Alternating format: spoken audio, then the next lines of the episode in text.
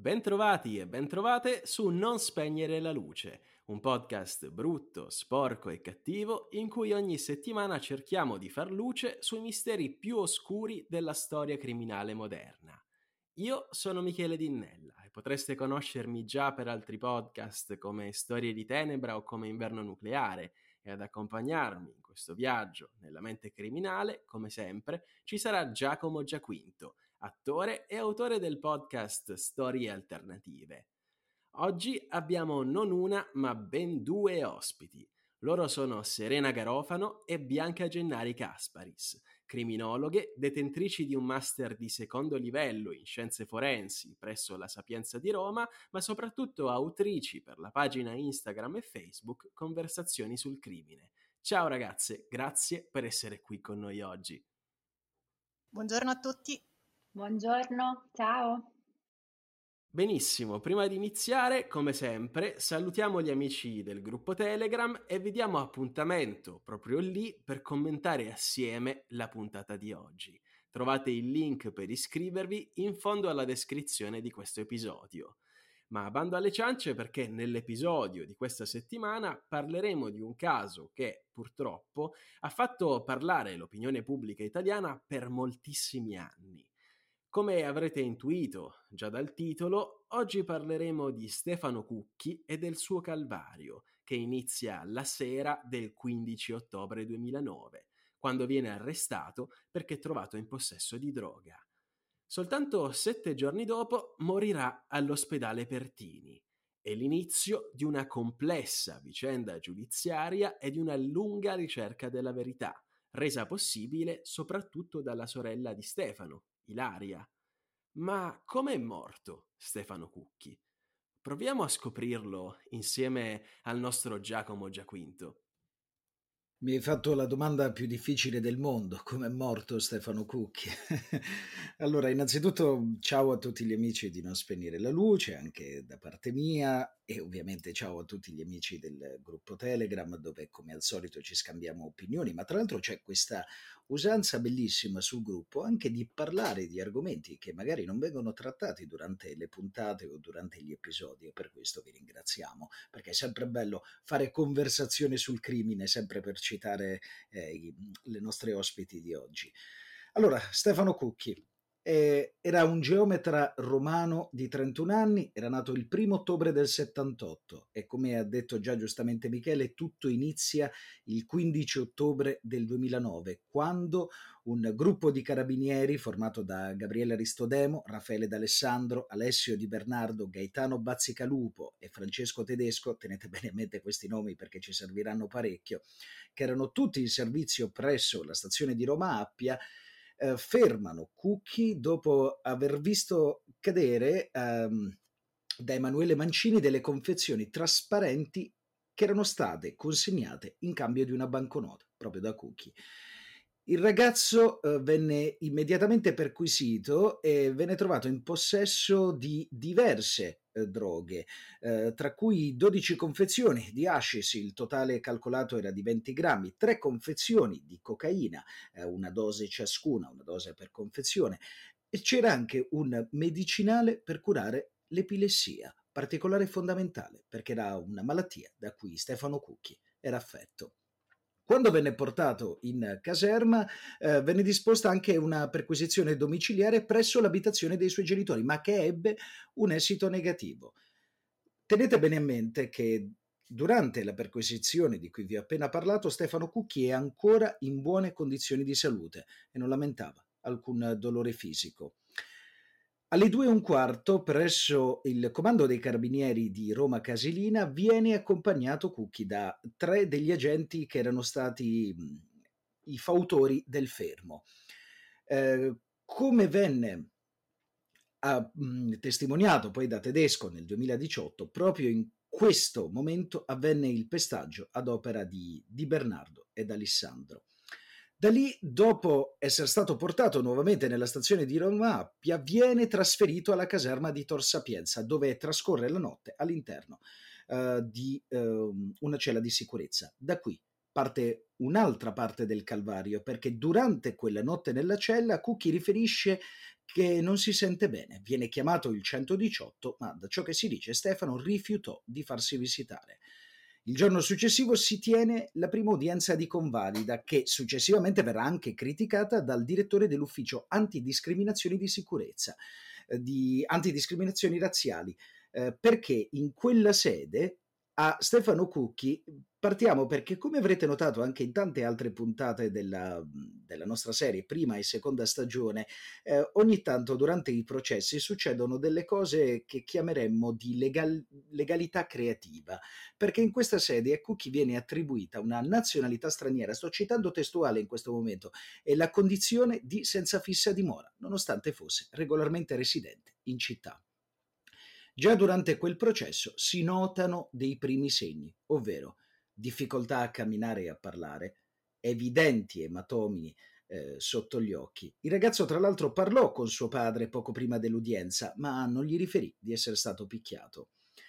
Al termine di quella stessa udienza il giudice convalidò l'arresto di Cucchi e nonostante le sue condizioni di salute eh, venne disposta l'applicazione della custodia cautelare, cautelare presso il carcere di Regina Celi. Fu fissata anche eh, la data dell'udienza del processo, della prima udienza, il 13 novembre. Cucchi non ci arriverà a quella data, perché subito dopo quel momento le sue condizioni peggiorarono e il 16 ottobre il, alle ore 23 venne condotto al pronto soccorso all'ospedale Fate Bene Fratelli, in cui ci fu un referto e vennero presentate lesioni echimosi alle gambe e al volto con conseguente frattura della mandibola e c'erano anche molti problemi al torace, tra cui una frattura della terza vertebra lombare e del coccige. Venne consigliato il recovero, ma il paziente rifiutò e venne ricondotto in carcere. Nei giorni successivi le sue condizioni si aggravarono e fu trasferito nel reparto detenuti dell'ospedale Sandro Pertini, dove morirà all'alba del 22 ottobre. Ultima parte di, di, questa prima analisi, perché quando morì al momento del, del decesso, Stefano Cucchi pesava 37 kg.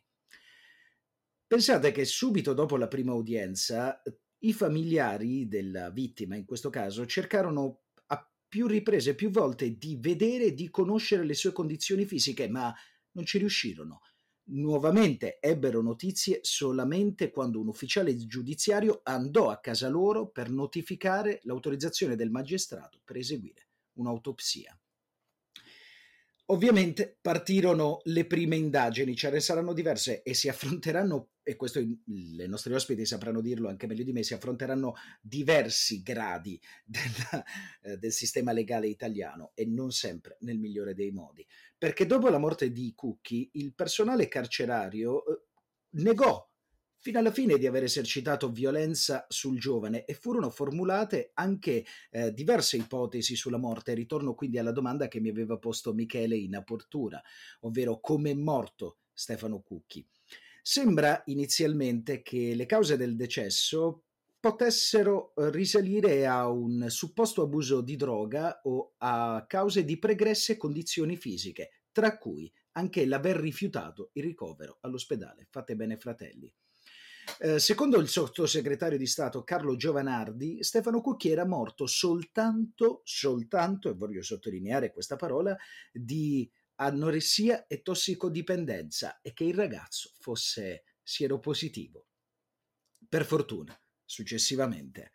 eh, si pentì di queste false dichiarazioni e grazie a Dio si scusò con la famiglia. Però nel frattempo la famiglia non rimase a guardare perché la famiglia, soprattutto la sorella di Stefano Cucchi, giocherà un ruolo fondamentale in questa storia, perché per contrastare quelle false affermazioni la famiglia pubblicò delle foto che erano state scattate in obitorio, nelle quali erano ben visibili tanti traumi contusivi, il volto tumefatto, la mascella fratturata, la dentatura del tutto rovinata, un evidente stato di denutrizione e soprattutto un occhio rientrato. Avete idea di quanto ci voglia per far rientrare un occhio? Durante le indagini vennero ascoltati anche dei detenuti, tra questi Marco Fabrizi, eh, che chiese di essere messo in cella con Stefano, che era solo, ma la richiesta venne negata da un agente che gli fece segno, da ciò che aveva raccontato, eh, il segno delle percosse, de, de, delle botte con le mani. Un'altra detenuta, Anna Maria Costanzo, affermò che il giovane le aveva detto che era stato picchiato, mentre Ivana Cappuccio disse di aver visto con i suoi stessi occhi personalmente gli agenti penitenziari che picchiavano Stefano Cucchi con violenza. Le indagini preliminari eh, sostennero che la causa della morte fosse stata la mancata assistenza medica su una ipoglicemia e la presenza di traumi diffusi eh, furono anche riscontrate altri problemi. Non starò qui a parlare di medicina perché non sono la persona più autorevole per farlo, ma eh, è giusto per farvi entrare in quello che è stato questo processo e arriviamo così a una data che è il 27 novembre del 2009, quando una commissione parlamentare d'inchiesta che era stata promulgata per far luce su quelli che erano stati gli errori sanitari attribuiti all'ospedale Pertini di Roma, concluse che Stefano Cucchi morì per abbandono terapeutico. E il 30 aprile 2010 la Procura di Roma chiese il rinvio a giudizio degli indagati, legati ovviamente all'ospedale, e contestò a sei medici e tre infermieri l'abbandono di incapace aggravato dalla sua morte. Questa è il, la prima parte di un processo molto più lungo che solo per farvi capire quanti eh, gradi abbiamo. Abbiamo primo grado, processo d'appello, Cassazione, appello bis, Cassazione bis, appello ter. A me sembrano tanti, però magari io non ne capisco tantissimo di sistema legale. Andando con ordine, facendo un brevissimo excursus su questi gradi, eh, il primo grado è il 13 dicembre, che tra l'altro è anche il giorno del mio compleanno, 2012, durante il processo i periti che erano stati incaricati dalla Corte stabilirono che il giovane era morto a causa delle mancate cure mediche e soprattutto per una carenza di cibo e liquidi. E le lesioni post mortem, una delle cose più importanti, erano state causate da un pestaggio oppure da una caduta accidentale e che però non vi erano elementi che potessero far propendere per una versione piuttosto che per una seconda dinamica lesiva. Ancora, eh, il 15 giugno del 2013 la Corte di Assisi condannò per questo motivo per omicidio colposo il, primo, il primario Aldo Fierro a due anni di reclusione, pena sospesa, e Stefania Corbi, Flaminia Bruno, Luigi De Marchis Prete e Silvia Di Carlo, che erano i medici che ebbero in cura Stefano Cucchi durante la sua decenza all'ospedale. Eh, pensate che uno dei momenti che poi passerà anche nella storia della cultura di massa di, di, questo caso, che diverse volte è entrato nell'influenza culturale nostrana, la lettura della sentenza venne accompagnata da veri e propri ululati da parte del pubblico. Abbiamo poi il processo d'appello. Tu ovviamente, eh, Michele, quando mi vuoi fermare? Perché io sul caso Cucchi parlerei anche per 6-7 ore, perché è una mia, eh, diciamo, sensazione. Ma arriviamo a quello che è, diciamo, un altro dei momenti to- topici di questa vicenda per farvi capire anche quanti anni sono passati. Eh, la vicenda partì, dicevamo, nel 2009 e quest'ultimo appiglio che vi voglio dare per concludere è del 23 marzo del 2018, quindi nove anni dopo, dove si aprì un nuovo processo d'appello davanti alla seconda sezione della Corte d'Appello di, di Roma. Si costituì per farvi capire anche l'importanza del processo, parte civile anche il Comune di Roma. Questo è il momento, uno dei momenti più importanti, perché poi arriviamo all'udienza del 6 maggio 2019, quando il sostituto procuratore Mario Remus chiese il non doversi procedere eh, nei confronti eh, di di alcuni degli imputati per intervenuta prescrizione del reato di omicidio colposo, una richiesta che eh, preludeva alle parti in causa un proscioglimento in sede penale, ma non ai fini della responsabilità civile. Eh, il 14 novembre del 2019, e chiudo, giuro, i giudici assolsero per non aver commesso il fatto la dottoressa Stefania Corbi e dichiararono il non doversi procedere per l'intervenuta prescrizione del reato nei confronti di un altro delle persone di cui vi ho parlato prima, Aldo Fierro e dei medici suscitati. Grazie mille Giacomo per questo breve excursus, per questa panoramica, anche se c'è ancora tanto da discutere questo, su questo caso. Mamma mia! e lo faremo, lo faremo anche insieme alle nostre ospiti. Io spero di non aver detto bagianate sul, sulla questione, ma per un semplice fatto è un caso, ragazzi, di una eh, difficoltà preparatoria eh, senza precedenti, che tra l'altro è ancora così fresco, vi ho appena citato date del 2019, quindi parliamo di tempi recentissimi. Sì, sì, sì, ma è anche la durata, insomma, eh, dei processi eh, che testimonia eh, quanto, quanto, sia stato complicato e quanto sia, stato, sia stata sofferta la verità giudiziaria a cui si è, si è arrivati soltanto recentemente. Adesso io però tornerei dalle nostre ospiti perché ehm, questo è un caso in cui di tentativi di depistaggio e di manipolazione mediatica ce ne sono stati tanti, soprattutto facendo leva, l'abbiamo detto, sulla condizione di tossicodipendente di Stefano, che era stato anche in comunità eh, in passato. E allora la mia prima domanda per voi, e in particolare per la nostra Serena, è è plausibile che Cucchi sia morto in quella finestra di sei giorni dopo il suo arresto perché già sottopeso o comunque afflitto da patologie pregresse o comunque o invece è una cosa poco plausibile?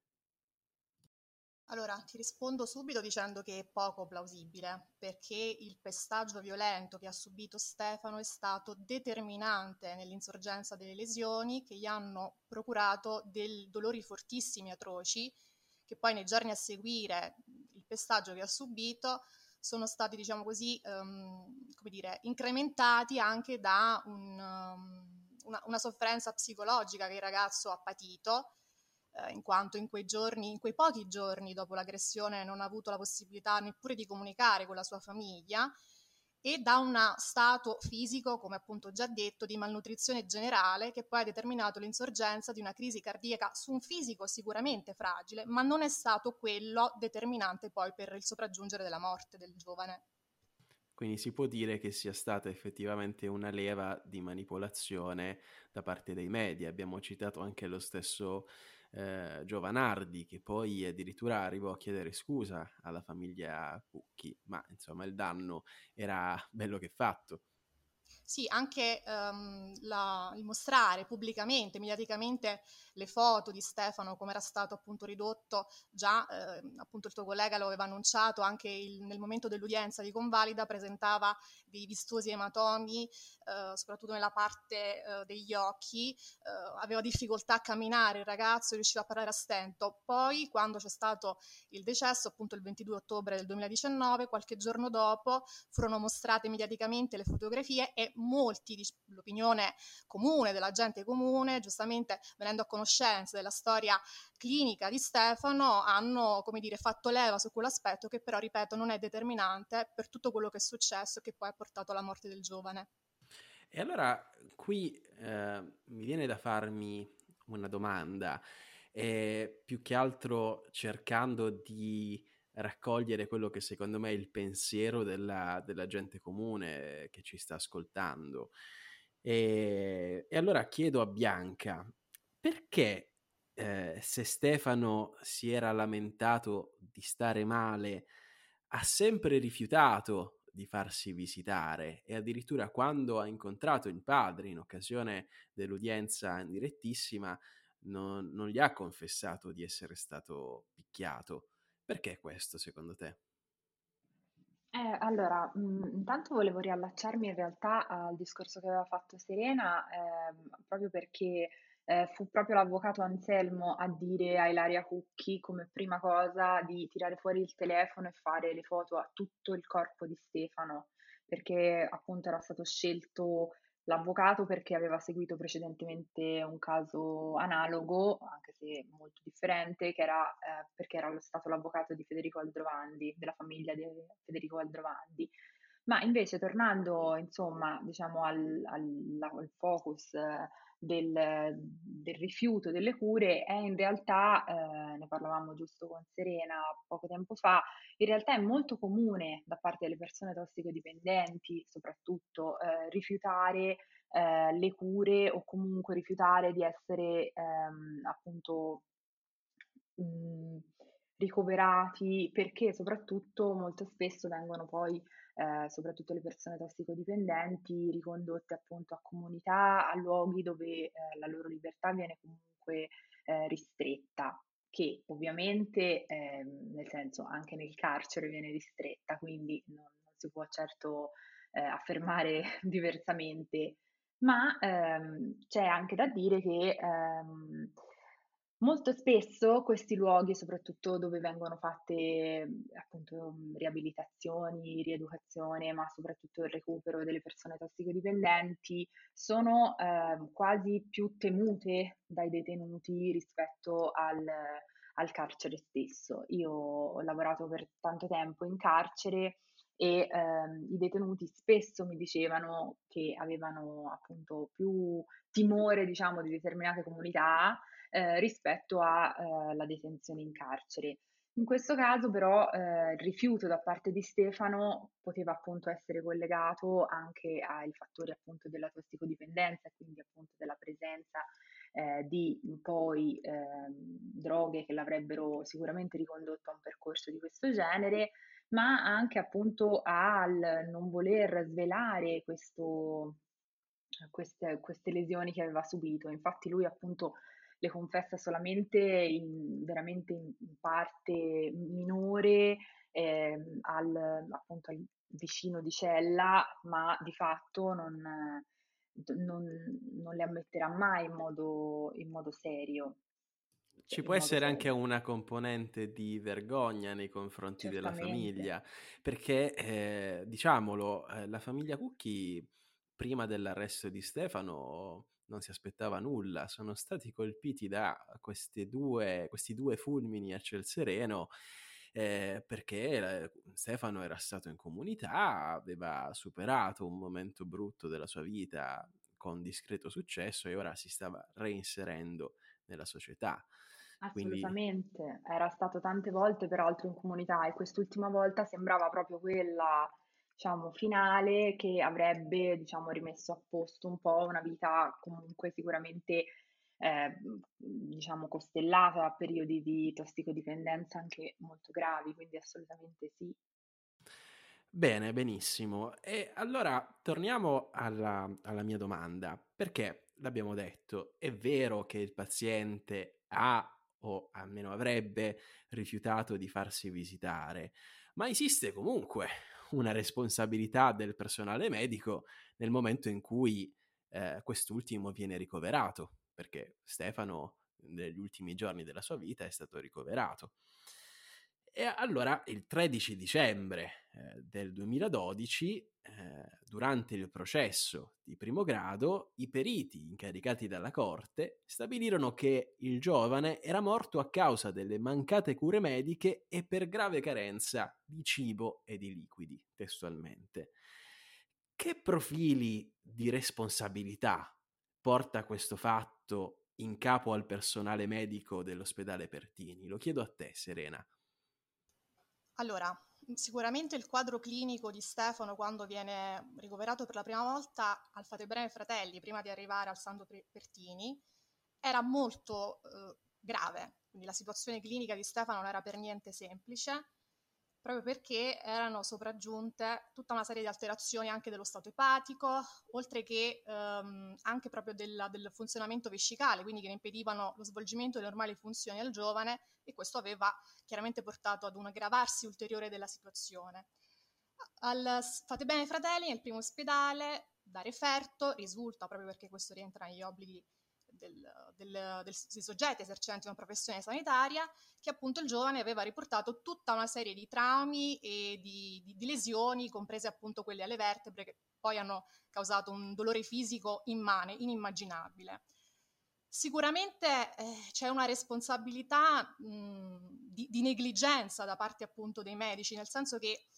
molto probabilmente se ci fosse stato un monitoraggio continuo, più attento nel prestare appunto eh, cure mediche mh, con maggiore attenzione a un soggetto, ripeto, già fragile di suo proprio per la sua precedente storia clinica, interventi cautelativi potevano mh, risultare addirittura salvifici per la vita di Stefano anche se poi a livello processuale ehm, la storia purtroppo non è andata così, nel senso che gli esiti processuali hanno mostrato invece una soluzione completa per quanto riguarda il reparto sanitario e medico. Ecco Serena, fermiamoci sì. un attimo, facciamo sì. un passo indietro e io direi innanzitutto ricostruiamo questo rimbalzo che c'è stato quando Stefano era ancora in vita tra le varie cliniche e poi quello che mi interessa ricostruire insieme a te è anche l'iter processuale contro i medici perché so che è stato molto travagliato come ci prospettava brevemente Giacomo in precedenza. Sì, allora, uh, la prima volta quindi Stefano, come stavo dicendo, si sente male quando si trova nella carcere, nel, a Tor Sapienza, in una cella di sicurezza, poco dopo, diciamo, l'arresto. Viene chiamato al 118, appunto, lui si rifiuta di farsi visitare. Passato poi qualche giorno, Stefano si risente male, perché era ritornato poi in carcere nel frattempo, e viene portato appunto al reparto dell'ospedale Pertini, al Pertini la situazione di Stefano si complica, si aggrava ulteriormente, chiaramente frutto di tutta una serie di, eh, di giorni in cui il ragazzo aveva avuto delle, aveva patito delle sofferenze aggravate da tutta una serie di, di situazioni, finché poi all'alba del 22 muore. Allora, eh, sicuramente a livello processuale, mh, quindi l'escursus um, sanitario dei vari trasferimenti è questo, dal Fate Bene Fratelli, per far capire agli ascoltatori, fino ad arrivare all'ospedale Pertini dove il giovane trova la morte. Per quanto concerne invece l'aspetto processuale, allora inizialmente vi era un capo di imputazione per uh, omicidio colposo per i medici, quindi di, frutto di negligenza, il loro comportamento, di, di inosservanza, di, di imprudenza appunto nei confronti di, di Stefano, per cui ripeto, ehm, probabilmente eh, un, un monitoraggio continuo poteva essere salvifico per il giovane, fino ad arrivare in secondo grado, quindi questo in primo grado, al secondo grado in appello, a una soluzione totale, assoluta dei medici che erano coinvolti appunto nella vicenda. L'escursus ehm, processuale eh, inerente alla storia di Stefano e per quanto riguarda l'aspetto sanitario è colmo di tutta una serie di perizie che sono state ordinate via via nei vari gradi di giudizio dal giudice per avere un maggiore approfondimento effettivamente sul comportamento tenuto dai medici durante l'arco di quei sei giorni. E ehm, inizialmente, diciamo così, la, la, prima perizia in primo grado eh, aveva appunto addotto la morte ad una situazione di, di, di, malnutrizione, di carenza di liquidi e poi le varie complicanze sanitarie che chiaramente erano sorte, ma in realtà fino ad arrivare poi a ehm, come dire, ritenere l'aspetto mh, di trattamenti sanitari clinici secondari ma concomitanti alla morte di Stefano, che invece è addebitabile mh, soprattutto al, al pestaggio violento che ha subito il ragazzo. Benissimo, benissimo, sei stata molto chiara, però quello che eh, continuo a chiedermi, che immagino le persone da casa stiano continuando a chiedersi, è come è stata motivata, come è stata giustificata questa soluzione per i medici? Perché eh, Stefano gli è letteralmente morto sotto il naso, quindi come, come ce lo spieghiamo dal punto di vista giuridico questo? Allora, mh, cerco di riprendere proprio le, le parole che trapelano dalle, leggendo le motivazioni della sentenza. Se Stefano non fosse stato picchiato, non sarebbe morto. Questo è, è il messaggio diciamo, che eh, trapela proprio leggendo le motivazioni della sentenza, quindi l'elemento clou che fa capire che evidentemente la, la morte del giovane è riconducibile a quel pestaggio violento. Cioè Stefano ha ricevuto schiaffi, pugni, questo poi ha provocato una caduta che ha determinato l'insorgenza delle lesioni. Pensate a un fisico esile di 37 kg, cioè 37 kg era una piuma questo ragazzo aveva una fragilità dovuta alla tossicodipendenza, dalla quale però si stava, come giustamente ha detto Bianca, riprendendo perché era stato in comunità, stava cercando di avere una parvenza di vita normale o quantomeno di ricostruirla. Quello, quel, quel pestaggio è stato violentissimo. Peraltro poi nella vicenda processuale c'è anche un ruolo mh, degli agenti penitenziari che però, um, diciamo anche qui poi è, è, finito in un non nulla, nel senso che ehm, dalle varie indagini, ricostruendo appunto la storia di Stefano, presumibilmente prima, poco prima dell'udienza ai convalida, gli agenti penitenziari avrebbero appunto picchiato violentemente Stefano, cosa che poi, ripeto, a livello processuale non ha portato a nulla e come ben sappiamo poi a, a pagarne eh, giustamente le conseguenze sono stati appunto i carabinieri che ha citato il tuo collega e, e poi sappiamo tutti come purtroppo lungo excursus processuale e come è andato a finire, che, a che cosa ha portato ovviamente. Sì, diciamo che nel frattempo le indagini si erano un po' arenate. Tu ne, cosa ne pensi dal punto di vista eh, della, del processo contro le forze dell'ordine? Tu cosa ne pensi, Bianca, di tutto questo?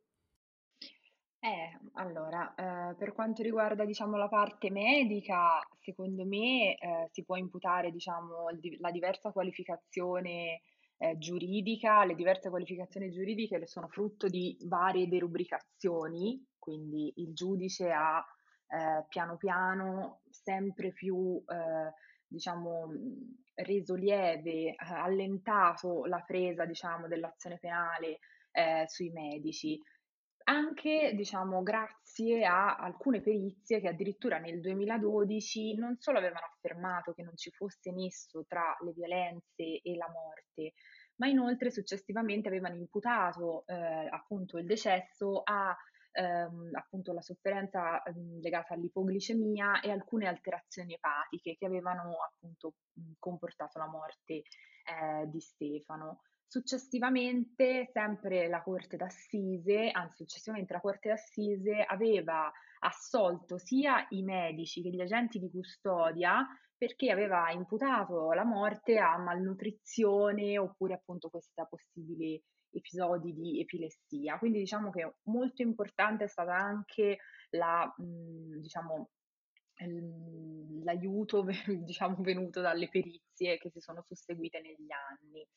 Per quanto riguarda però, diciamo, il punto in cui eh, si cioè, cambia tutto, diciamo, è la Cassazione del 2015 che appunto annulla con rinvio il, ehm, appunto, la sentenza che aveva già assolto per mancanza di prove nel 2014. Quindi abbiamo, un, vabbè, abbiamo il 2009 e il 2010 in cui appunto ci sono i medici e gli agenti di custodia. Quindi All'inizio vengono appunto ehm, imputati, vengono indagati ed imputati que- le, le, persone, della, gli appartenenti alle, alla polizia penitenziaria in realtà, quindi non effettivamente i carabinieri. Di conseguenza, quando poi vengono diciamo, assolti per mancanza di prove, siamo, eh, fac- cioè, facciamo riferimento sempre agli agenti di custodia, perché appunto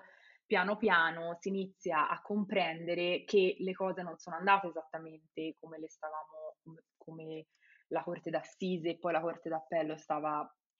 eh, ritraendo, comunque eh, descrivendo, perché mh, le indagini si concludono nel 2017, nuove indagini, eh, con appunto un nuovo pubblico ministero e una nuova trasmissione da parte della Cassazione nel 2015 alla Corte d'Assise. Per perché cui... il 2015, diciamolo, sì. Bianca, è un anno importante perché, l'abbiamo detto, se fino ad allora le indagini, la costola di indagini rivolta alle forze dell'ordine andava verso eh,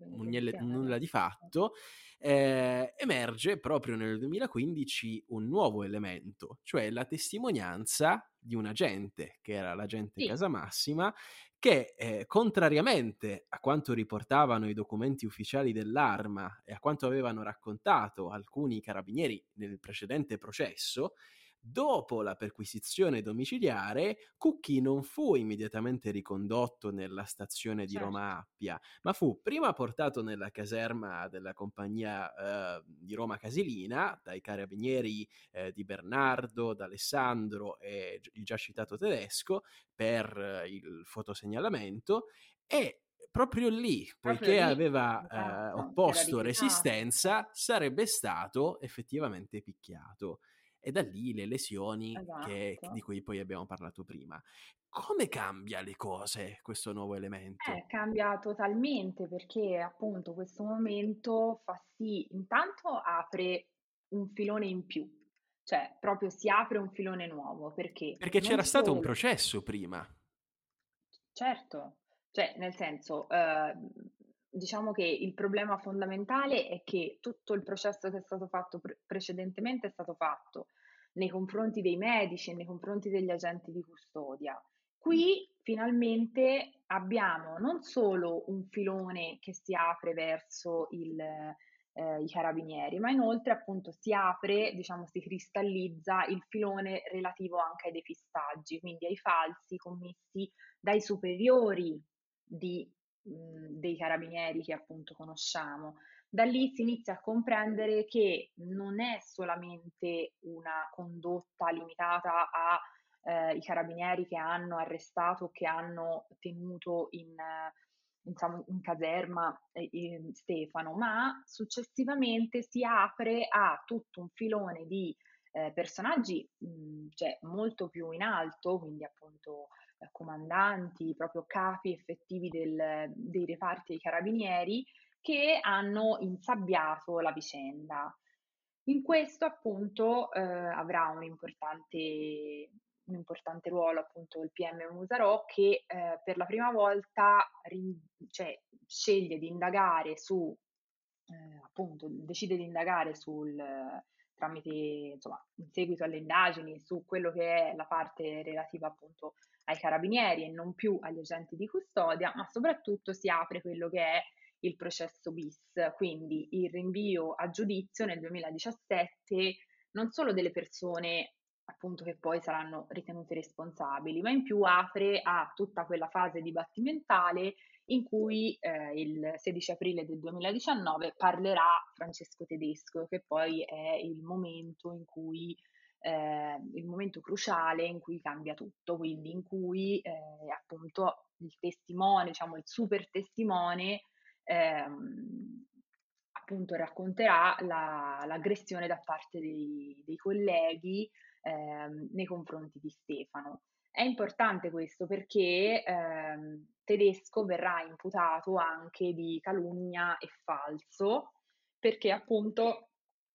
Tedesco, come peraltro Mandolini successivamente, verranno imputati di falso perché appunto nelle, ehm, nei verbali relativi all'arresto ehm, non sarà mai ovviamente inserito né cookie né tantomeno ovviamente eh, il, ehm, appunto, i maltrattamenti nei suoi confronti.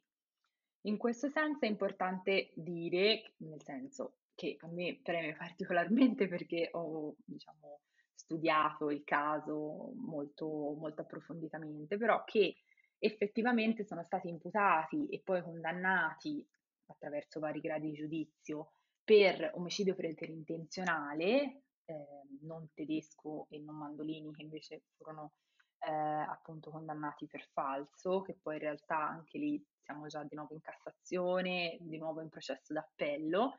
Ehm, e il GUP ha appunto ha disposto il non luogo a procedere per eh, intervenuta prescrizione dell'abuso di autorità, perché appunto si era creato questo insieme di norme per cui praticamente si chiama una batteria di norme repressive, in realtà veniva definita, eh, per cui alcune norme venivano inserite insieme eh, all'interno diciamo, del, di questa vicenda per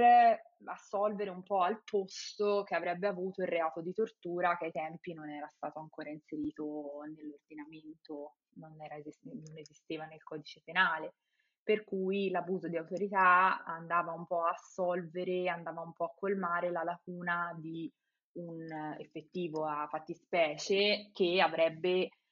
denotato in modo più chiaro in realtà il fatto che fosse ehm, una violenza perpetrata da persone che avevano in custodia Stefano e non solo in custodia ma che eh, esercitavano su di lui un potere e un'autorità che eh, era vabbè, enorme, eh, cioè di, si può dire di vita e di morte perché purtroppo è andata così, però proprio una vera e propria autorità in senso totale, insomma, poi il carcere viene definito così, viene definito un'istituzione totale, ora loro erano ancora in un momento precedente, però lui già la sua libertà personale era limitata. Io riflettevo su una cosa che diceva Serena poco fa, ovvero eh, la questione del nesso causale tra eh, la, il pestaggio e la morte di Stefano che è stata poi alla base della motivazione della sentenza di assoluzione nei confronti del personale medico. Ecco, detto così, sembra quasi una conclusione scontata, ma in realtà non lo è assolutamente, perché per arrivare a, a questa appunto conclusione si è dovuto dimostrare il nesso causale tra le due cose. E allora volevo chiedere a Serena come si è raggiunto, come si è raggiunta questa consapevolezza dal punto di vista giuridico e processuale. Allora, mh, mhmm, appunto per quanto riguarda le lesioni che il giovane ha riportato a seguito del pestaggio, um, cito mhmm, appunto come emerge dalla, dalla, sentenza che Stefano ha letteralmente riportato, um, ed è questo uno degli aspetti diciamo così più come dire, rilevanti, delle lesioni uh, delle vertebre, in particolare della quarta vertebra sacrale, che ha poi determinato la lesione cocigea quindi questo vuol dire che aveva delle fratture alla schiena importanti. Ehm, anche per me documentarmi non è stato semplice perché comunque si tratta di entrare in ambiti specifici e chiaramente comprendere come dire, appieno tutto quello che ha patito questo ragazzo, ripeto, per noi è veramente inimmaginabile. E dimostrare che dal momento del pestaggio al momento in cui poi nei giorni a seguire sono insorte tutte quelle lesioni Uh, tutto quello ha comportato, ripeto, un, una serie di concomitanti, appunto crisi anche di bradicardia, cioè il ragazzo aveva nei giorni a seguire un ritmo lento e molto rallentato cardiaco, poi sopraggiunta la crisi cardiaca e quindi giustamente quello è risultata fatale per Stefano. Dimostrare appunto che da, dal pestaggio poi si è, um, come dire, il comportamento dei medici non fosse stato rilevante non è stato semplice sicuramente, però ripeto, mh, mhmm, se Stefano non fosse stato picchiato non sarebbe morto, perché un intervento cautelativo dei medici, anche per esempio per quanto riguarda la situazione del gluco- della crisi ipoglicemica, intro- somministrando il glucosio, quello avrebbe potuto innalzare la soglia che mh, mhmm, normalmente deve essere presente nei, nelle persone, perché appunto ci sono dei parametri eh, naturalmente che sono fissati. Quello avrebbe potuto rappresentare, come dire, un tentativo in più per poterlo salvare. Quindi non è così scontato, come dici tu effettivamente. Esatto. Però non è stato semplice da dimostrare. Esatto. Facciamo fast forward al 4 aprile 2022, quando eh, la Corte Suprema di Cassazione ha condannato in via definitiva per omicidio preterintenzionale i carabinieri di Bernardo ed, Alessand- ed Alessandro, condannandoli a 12 anni di reclusione ciascuno. Ad avviso dei supremi giudici, la morte eh, di Stefano Cucchi, seppure sia stata causata anche dalla successiva condotta colposa dei medici dell'ospedale Pertini, come dicevamo prima, è inequivocabilmente connessa al pestaggio da parte dei carabinieri di Bernardo ed Alessandro, i quali non potevano essere consapevoli delle possibili conseguenze eh, delle loro azioni. Eh, non potevano non essere consapevoli. Questa motivazione, secondo te, Bianca, è effettivamente plausibile? Perché io credo che su questo si regga la chiave eh, di volta dell'intero, dell'intero processo e di tutto questo caso. E, ed è anche questa sentenza che pone finalmente un punto a tutta la vicenda. Sì, assolutamente, pone finalmente la parola fine, mette la parola fine alle responsabilità appunto del, dei due carabinieri. Questo è molto importante perché eh, appunto contestando l'omicidio preterintenzionale, eh, la Corte di Cassazione conferma l'impostazione precedente, quindi confermando tale ehm, diciamo, tale risposta, tale sentenza e tale impostazione della Corte d'Assise d'Appello ehm, è particolarmente, come dire, mh, cioè, pone un, un, reale fine e soprattutto, ecco, fa una sentenza, non dico simbolo, ma comunque molto importante su, per quanto concerne l'entità della pena, perché i 12 anni chiesti eh, anzi in realtà ne erano stati chiesti di più, poi sono stati abbassati, eh, infatti da 13 a 12 anni, ehm, mette con, finalmente la parola fine alla, appunto, all'interrogativo tra le lesioni e eh, la morte. Per cui se precedentemente periti su periti avevano ehm, appunto affermato la, ehm, cioè la non, nece- non, necessario, cioè la non necessarietà del, eh, del nesso causale tra le due condotte, quindi tra in realtà, anzi tra l'evento e la condotta, finalmente è proprio la Cassazione che appunto rigettando poi le doglianze del, dei carabinieri eh, afferma il, il, il, filo, il, il filo indissolubile tra le lesioni e la morte del Cucchi, per cui fondamentalmente se lui non fosse stato picchiato in quel, in quel frangente, in quella, se, in quella sera, eh, lui non sarebbe morto. Non è possibile escludere appunto la, eh, la connessione tra, tra, i due, tra la condotta e l'evento. L'omicidio appunto preterintenzionale perché si ritiene che comunque gli agenti volessero eh, appunto, come dire, reagire eh, o comunque dimostrare il proprio potere su una persona che in quel momento eh, stava appunto opponendo resistenza. Tra l'altro mh, una delle doglianze proprio eh, che viene rigettata dalla Corte era, è proprio relativa per esempio al, alla possibilità che vi fosse eh, una sorta di eccesso di ehm, eccesso colposo nell'uso delle, cioè come dire, non nell'uso delle armi, ma comunque nel, eh, in una legittima difesa, per cui fondamentalmente dal momento che il Cookie stava reagendo in maniera ehm, appunto ribelle, come dire, al fotosegnalamento, ehm, appunto loro erano diciamo, in un adempimento del dovere nel, ehm, nel, nel reagire contro il cookie, però chiaramente è stato ritenuto che la condotta non fosse assolutamente proporzionale, ma soprattutto che addirittura eh, quando c'era stato questo scambio, eh, lui stava proprio uscendo da, questo, da, da, questa stanza in cui facevano il fotosegnalamento, facevano SPIS, quindi tutto il controllo, tutte le impronte, e quindi di fatto diciamo, la controversia si era già eh, era già terminata, non era, cioè il, il diverbio si era tranquillamente allentato, eh, però appunto ehm, quindi che c'è stata effettivamente la presenza di quello che è proprio eh, l'elemento soggettivo dell'omicidio preterintenzionale, quindi il dolo nelle lesioni e la colpa nella morte, quindi eh, appunto viene integrata la, la, volontà da parte dei, degli agenti o comunque della, dei carabinieri di procurare delle lesioni, dei danni fisici anche ingenti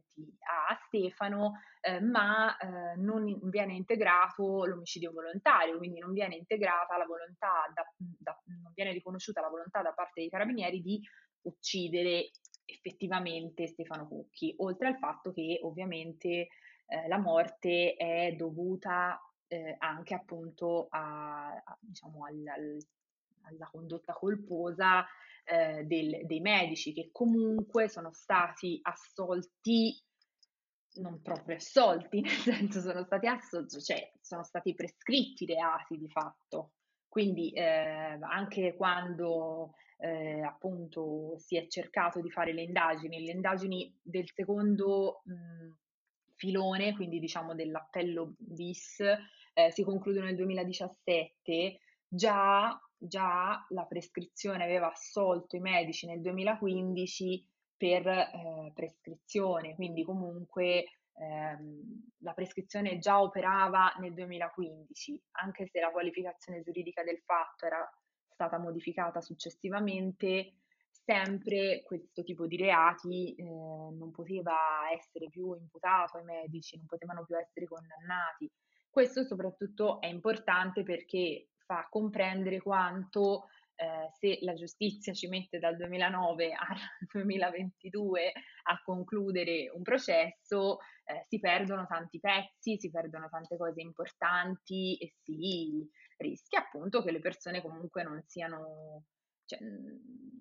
abbiano comunque le proprie responsabilità concernenti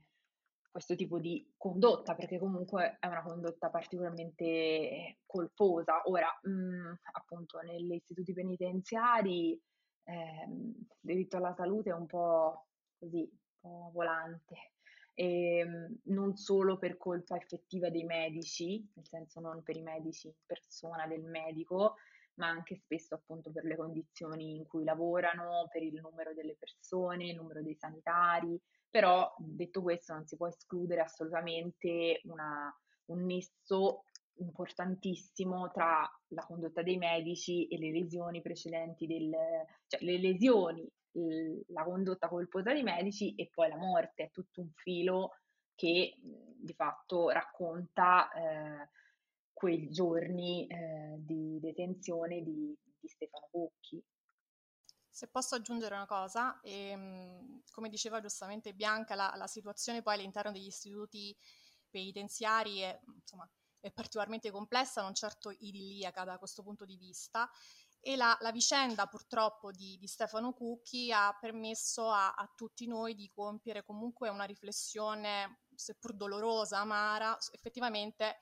eh, su quello che accade all'interno degli istituti e come appunto giustamente diceva Bianca, spesso vengono denunciati anche dai garanti dei diritti dei detenuti come eh, manchino per esempio medici generici o specialisti all'interno proprio dei, dei reparti H24, mancano attrezzature diagnostiche, questo chiaramente crea delle complicanze ulteriori poi per i detenuti perché eh, la, spesso due su tre, questo anche da, da statistiche citate, eh, dei detenuti presentano all'ingresso degli istituti di pena delle malattie che possono essere infettive, cardiovascolari, disturbi anche di natura psichiatrica, quindi supporto e assistenza in questo sono molto carenti. Peraltro, ritornando all'aspetto diciamo che inerente ai medici e ai trattamenti sanitari, la vicenda sempre di Cucchi è stata anche potremmo definirla apripista per l'introduzione di una norma molto importante, il comma 7 dell'articolo 11 dell'ordinamento penitenziario, che ha introdotto l'obbligo Uh, per uh, coloro i quali fanno ingresso, per appunto i detenuti all'ingresso degli istituti di pena, di essere sottoposti a visita medica perché il medico che esegue appunto il controllo, la visita, qualora dovesse rilevare indici, eh, sintomi che il soggetto in questione sia stato maltrattato, abbia subito dei traumi, deve darne notizia, chiaramente con l'obbligo di, di referto, al direttore del carcere oltre che al magistrato di sorveglianza. Cioè vi è il diritto, ed è questo forse anche presumibilmente una mancanza che c'è stata nel caso di Stefano, di ogni detenuto di essere informato in maniera adeguata e dettagliata di quella che è la sua situazione clinica, ma non solo mh, al momento in cui è detenuto e quindi si trova all'interno dell'istituto di pena, ma anche all'atto della remissione in libertà. Quindi questo non è un principio da dimenticare. Ecco. No, assolutamente, è una cosa, anzi sono tutte cose sulle quali è bene non spegnere la luce. E, ehm, abbiamo già raggiunto quasi un'ora di registrazione, quindi ci avviamo verso la conclusione e a questo punto io tornerei dal nostro Giacomo Giaquinto per chiedergli eh, se ci sono dei film o dei documentari sull'argomento eh, particolarmente consigliati da guardare. Allora sì, io a chiosa de- del mio intervento, nonostante io sia un semplice narratore, però faccio parte comunque sempre dell'opinione pubblica, eh, vorrei dire sempre una cosa, cioè esiste davvero questo concetto di reiettitudine ancora in Italia, dove una persona che fa uso di droga, eh, dove una persona al servizio carcerario debba subire tutto questo, è davvero ancora così ammissibile? Però, esulando la domanda, quello che posso dirvi da un punto di vista di cinema e documentari su questa storia, su questa vicenda, beh, ovviamente vi consiglio il documentario di Maurizio Cartolano che è stupendo, 148 Stefano Mostri dell'inerzia, che tra l'altro ha tra gli sponsor eh, Amnesty International, è stato presentato al Festival del Cinema di Roma eh, mentre ovviamente abbiamo la pellicola di Lucky Red e Netflix del 2018 diretta da Alessio Cremonini sulla mia pelle, che tra l'altro fu il film d'apertura scioccante alla 75esima mostra di Venezia, eh, dove il personaggio di Cucchi era interpretato da Alessandro Borghi. Poi libri e dediche musicali potrei andare avanti per altre 20 ore, però questi due sono sicuramente i due documentari o barra film che vi consiglio di più. Grazie, grazie Giacomo. E allora io aggiungo alla domanda di Stefano una, un'altra mia domanda che, che, poi è la nostra domanda finale eh, per le nostre ospiti. Um, che importanza ha avuto Ilaria Cucchi e quello che è stato il processo mediatico da lei iniziato eh, nel portare avanti, nel fare luce, nel tenere la luce accesa, anzi, su questo caso e nel fare in modo che si concludesse eh, in una maniera dignitosa. Ma io credo che uh, l'attivismo mh, di Ilaria Cucchi e della sorella sia stato fondamentale, rilevante, ma non solo, mh, come dire, perseguendo chiaramente il fine di avere, come dire, una reale verità di quello che fosse appunto accaduto in quei giorni per quanto riguarda proprio la famiglia, appunto proprio in qualità di sorella, di parente, ma anche per non spegnere giustamente la luce su un caso del genere in merito alla, all'opinione pubblica, quindi eh, di come dire, mettere in evidenza quanto mh, dietro delle storie ci siano spesso dei pregiudizi, eh, del, delle supposizioni che in realtà poi non, non si fondano su, su elementi concreti e quindi andare a scavare a fondo e facendo emergere anche degli aspetti a volte, mh, come dire, un po' tenebrosi, se passami il termine, e che magari eh, vedono anche il coinvolgimento di, di, di istituzioni, quindi di, di, coloro che svolgono funzioni pubbliche, um, quindi di, insomma, di, persone verso le quali si nutre una naturale fiducia. Con questo ovviamente non voglio dire che eh, se ne fa di tutta un'erba un fascio, per carità, però questa vicenda e anche molte altre, perché quello di Cookie um, purtroppo ahimè non è l'unico caso, mette in evidenza anche questi aspetti quindi l'attivismo della sorella, il non, um, come dire, mai arrendersi, anche mh, prendendo parte a programmi di informazione, quindi esponendosi mediaticamente, è stato secondo me fondamentale e questo poi, ehm, come dire, si è, si è, visto perché alla fine, anche se con la lungaggine burocratica, però eh, la giustizia è stata fatta.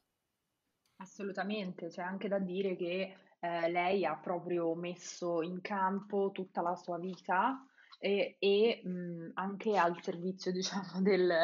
eh, cioè, nel senso, ne ha preso oneri e onori, nel senso che se da una parte appunto eh, in fondo alla vicenda si è visto quanto diciamo lei fosse dalla parte diciamo del giusto e de- del bene, eh, d'altra parte ha ricevuto tante tante eh,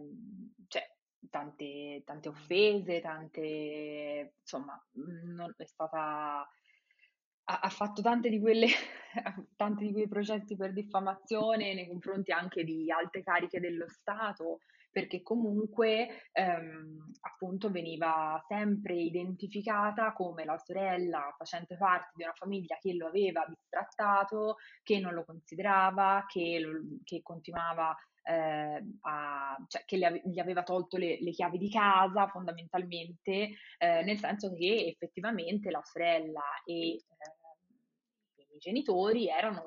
abbastanza stremati dalla situazione, come è abbastanza comune nelle storie di tossicodipendenza, per cui eh, non avevano più modo né eh, a livello economico né a livello probabilmente personale di riuscire a sostenere l'ennesimo percorso di, di, di riabilitazione del, eh, del cookie. Ma c'è da dire che eh, appunto nonostante ciò lei ha preso appunto tutte le sue tutte le, ha raccolto tutte le sue forze e ha lottato anche contro tante di queste, eh, di queste offese, di queste proteste o comunque insinuazioni che lo facesse solo per denaro, che eh, appunto non fosse realmente legata al fratello. E questo è molto molto importante perché appunto mh, si passa da appunto alte cariche dello Stato che eh, come Giovanardi precedentemente e anche successivamente altre persone hanno fatto dichiarazioni molto forti su, su, di lei e sul fratello e che poi di fatto hanno in realtà generato eh, una costituzione di parte civile anche del Ministero dell'Interno e della Difesa stessi, quindi eh, fondamentalmente eh, il Ministero si è eh, poi alla fine costituito e ha effettivamente l'arma dei carabinieri chiesto un'esecuzione delle pene nei confronti dei propri appartenenti perché si è capito eh, l'importanza e soprattutto la, eh, for- cioè la, la, la, verità che lei stava eh, cercando di raccontare sul fratello e su tutta la sua vicenda. E dobbiamo ricordare anche che ha avuto la forza di mettere in piazza le foto del cadavere di Stefano, che non è, non è una cosa da tutti. Certo. E allora, io ringrazio tantissimo le nostre ospiti perché questa è stata, a mio avviso, una puntata bellissima e super informativa. E, e allora, eh, salutiamo il nostro Giacomo Giaquinto, come sempre. Grazie, grazie mille a tutti voi, grazie. E soprattutto ringraziamo e salutiamo Serena Garofano e Bianca Gennari Casparis di Conversazioni sul Crimine. Grazie a voi dell'invito. Grazie mille, è stato bellissimo. E ringraziamo soprattutto chi è arrivato ad ascoltarci eh, fino a qui. E vi ricordo che se volete commentare con me, con Giacomo e con tanti dei nostri ospiti eh, le nostre puntate, potete farlo eh, sul gruppo Telegram, trovate il link per iscrivervi nella descrizione di questo episodio e soprattutto se ci state ascoltando tramite Spotify o Apple Podcast, tenete presente che potete lasciarci una recensione positiva o negativa che sia eh, tramite da una a 5 stelline. Eh, vi do appuntamento a un nuovo episodio di questa eh, nuova stagione eh, del, del podcast di Non spegnere la luce mercoledì prossimo alla solita ora. E nel frattempo, come sempre, io vi raccomando di non spegnere la luce.